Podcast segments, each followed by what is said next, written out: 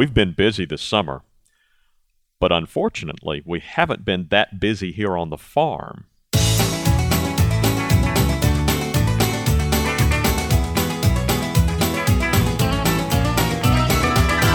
Welcome to Longleaf Breeze, subsistence farmers using three simple principles approaching but never reaching subsistence. It's gotta be fun while we're doing it, and we don't make all misstatements.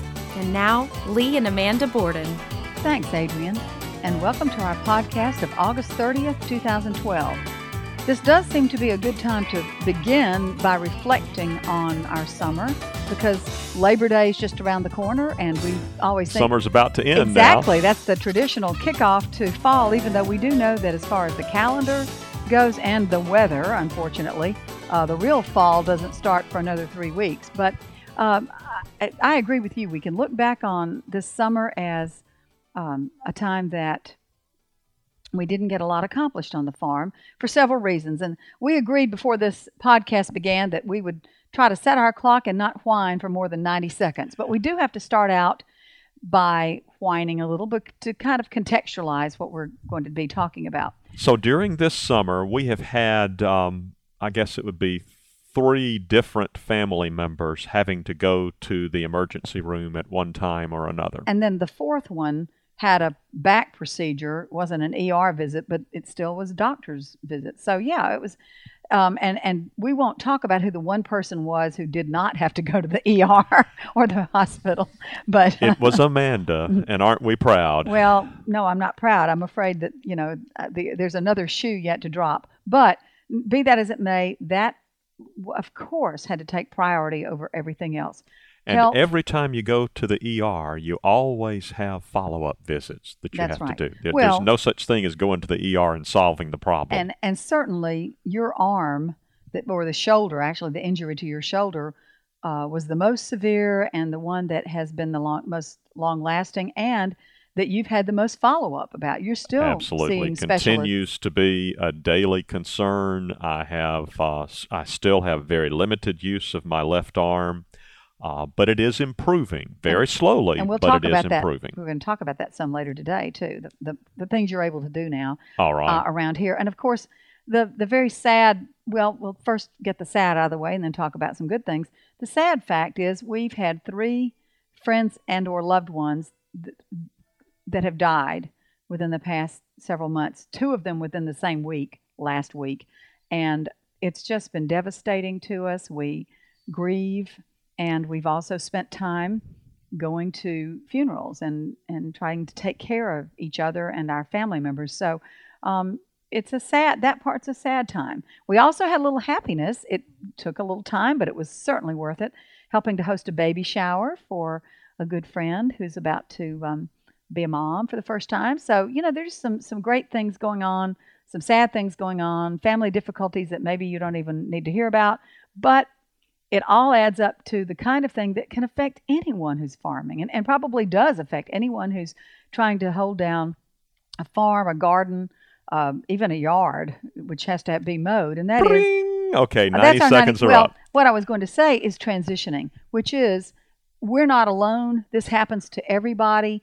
And what we did was we started out by it's sort of like when your eyes are bigger than your stomach when you go through the buffet. You're right. my- we started out with big plans for this summer. Big plans, and I Veg Hill out there with all its spaciousness. I thought, oh, I can fill this out, no problem. And what you learn is that as you make these big plans and plant a lot of stuff, if you if something happens and you can't take care of it, then not only do you feel guilty and sad every time you look out and see the weeds, but you you have a sense that man, you want to you know kick yourself and say, why didn't I just start smaller this summer? Why didn't I just put a small, modest garden in instead of something big that it turns out I couldn't take care of? So Yes. so that's kind of where we are, and now it's all going to be positive because we are talking about coming back to being able to stay here for a while and take care of. We certainly hope we've that we are finished with the the heaviest blows of the summer and that we can become farmers again. So why don't we take these uh, one at a time and talk first about what's going on on Veg Hill? Right. Well, Veg Hill, the bad news is the weeds are seriously taking over. uh, a combination of again, I, we've been gone. We've um, in fact, we had some travels we didn't mention. We had some some other good things that happened, like a family reunion that took us away for several days. True. I was gone to California for ten days with Adrian, and that part's been good. But when I'm not there to take care of it, weeds pop up, and with your impaired um, ability to use your shoulder, uh, the mowing is not as you know it's it's harder to get that done. So, um, but the good news is I went out there and I've been picking things. The other good news is we have food to pick. I actually have harvested a good bit from Veg Hill since As I've we been back fully expected would be the case, the okra is just pouring it Oh, on it's right great. Yeah, and so I went out there today, and after two days of picking okra, it took me about two days. Um, I and, and we were dodging raindrops and that kind of thing too. But I looked at the weeds and I thought, you know, they're bad, but I can do this. I can.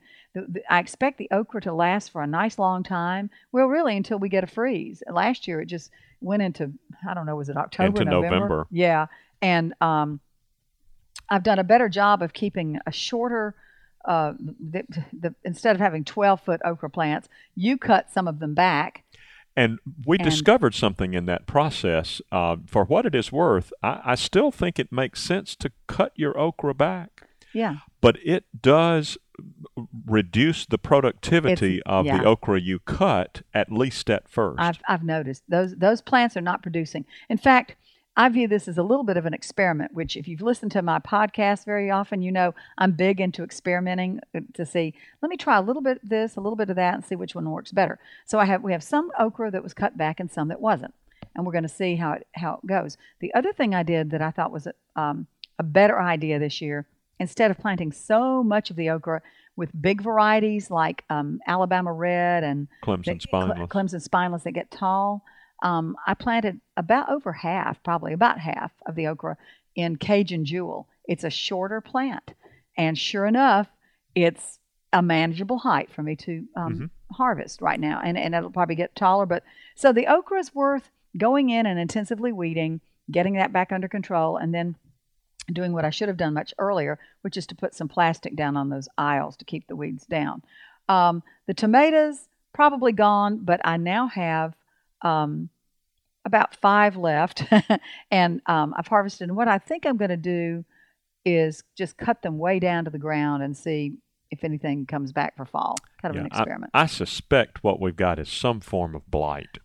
Uh, and I some don't know weeds that, taking but, over. Yeah. And we also had, um, I did interplant with basil and marigolds. And last year we talked about what great success we had that we didn't see any tomato hornworms or very few. This year, I've seen a few. I haven't, but more importantly, I've seen damage from them and haven't seen the critter so much as I've seen just obvious damage from hornworms. So, yes, I've got lots of basil and marigolds out there, but it didn't completely solve the problem. yeah. Um, also, we um, for fall, I've got to plant my fall veg, and that's on Well, I the was Gonna, uh, before we go to fall, I was going to um, mention your eggplant. Your eggplant's continuing to produce Yes. well. And peppers. I have peppers too, and True. peas and, and lima beans. Good. So yeah, So- we're we're definitely going to be. And sweet potatoes have yet to be harvested. It's probably going to be time to harvest them in the next month or so. Right, We'll go ahead and uh, begin digging them and see what we have. But yeah, let's talk about the fall.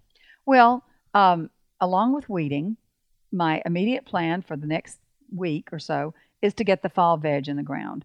And um, I probably will plant a much smaller fall bed than I have done since we've been here.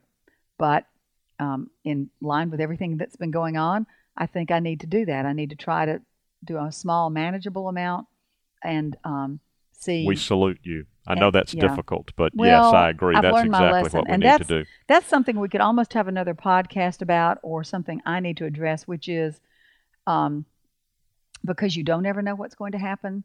How how would I approach this in the future to keep it manageable?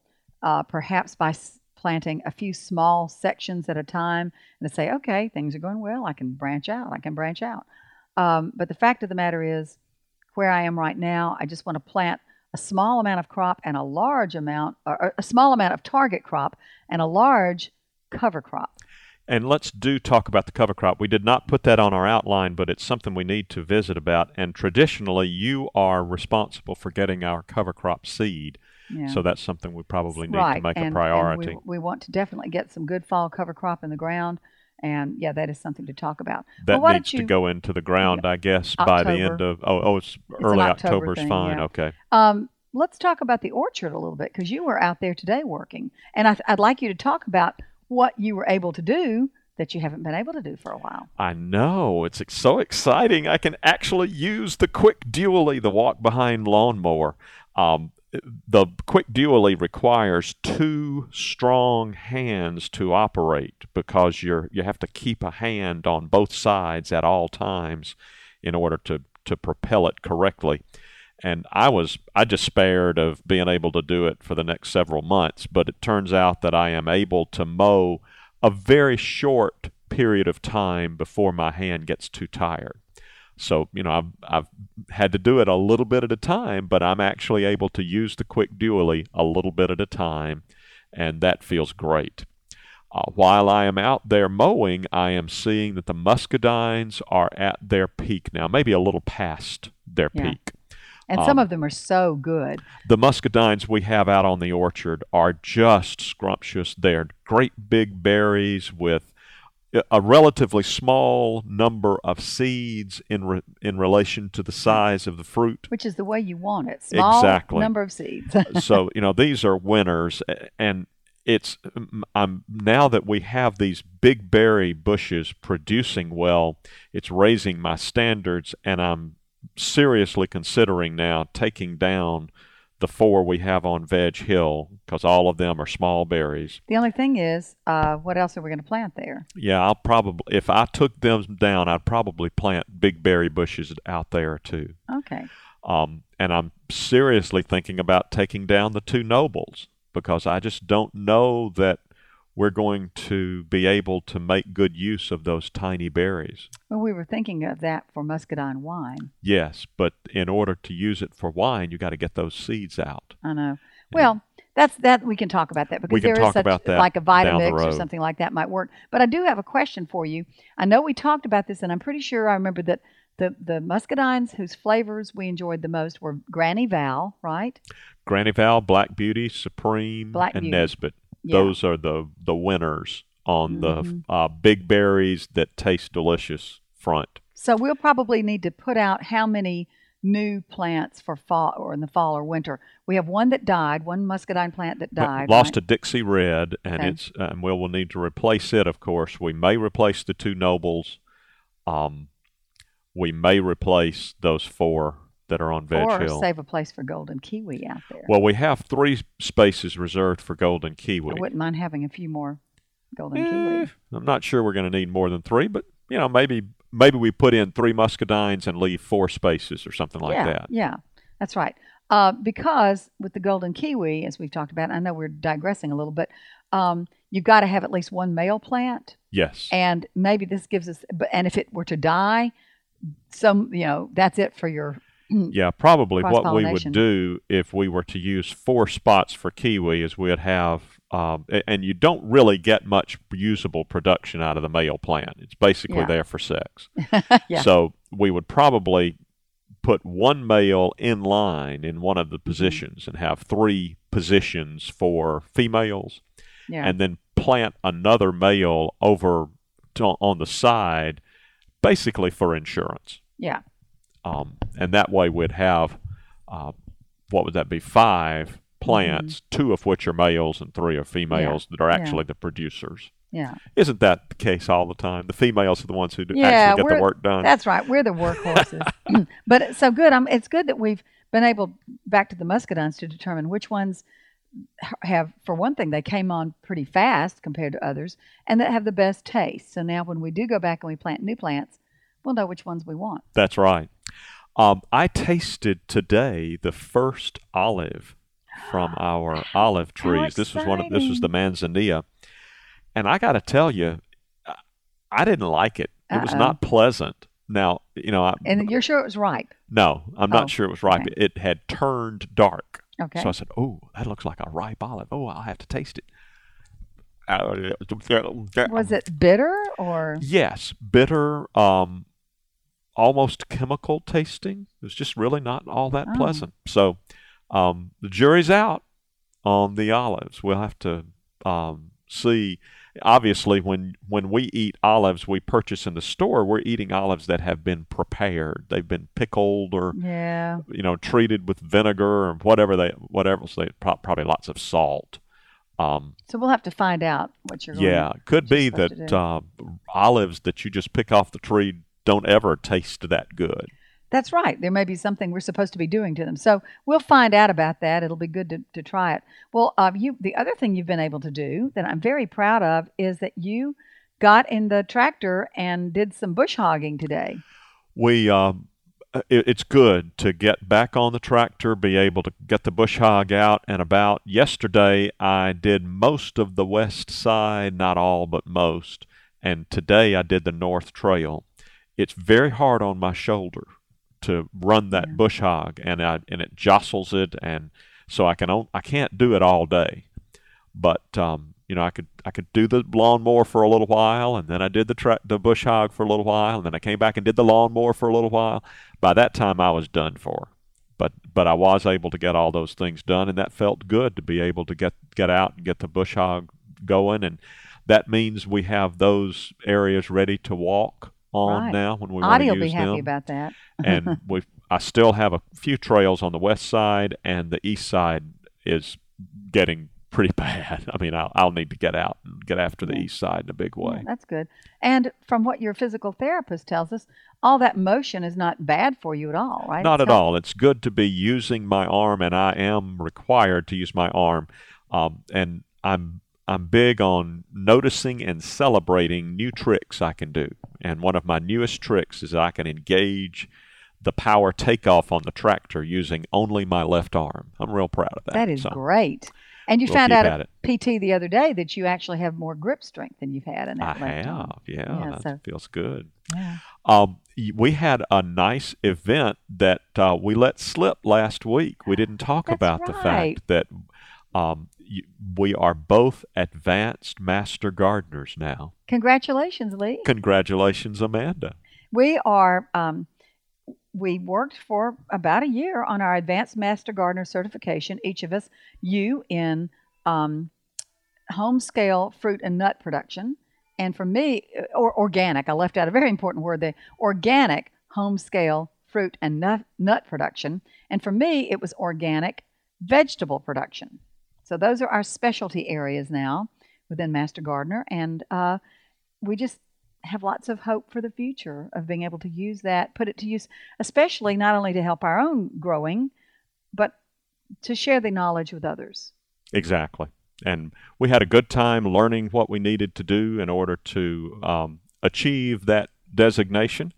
It worked out well, and um, it was a thoroughly positive experience. Thank you to Mallory Kelly, our extension agent, for encouraging us. She's for been so supportive. We could not have done it without her. So yeah, um, kudos to you, Mallory. And we should mention while we're at it that in the same um, event or ceremony when we were awarded our Master Gardener certification, um, we had 21 new Master Gardeners certified um, as part of the Central Alabama. and isn't um, it wonderful Master to be able group. to bring some new master gardeners on and Yes, it's and it they is- are a fine group. They, They work really hard. They're nice folks. They are smart, and so it's um it's going to be fun watching them take over and um, contribute to the organization. And a lot of them already are going to be in leadership positions next year. So um, it's really exciting to see that and to see um, the Master Gardener group in our area growing. And certainly, if you're listening and you're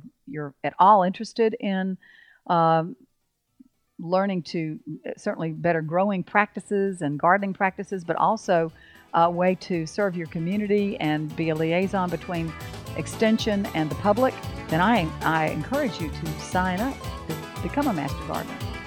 Okay, well, we've run out of time today, but we wish you a happy Labor Day and uh, we look forward to catching up with you next week. You've been listening to Longleaf Breeze with Lee and Amanda Borden. You can call the farm at 334 625 8682. Send email to letters at longleafbreeze.com. Our address is P.O. Box 780446, Tallassee, Alabama 36078. Visit us at longleafbreeze.com to learn more about the farm, to browse our archive, and to look over our planting database. You can also read the daily farm log and check in with Lee and Amanda. That's longleafbreeze.com.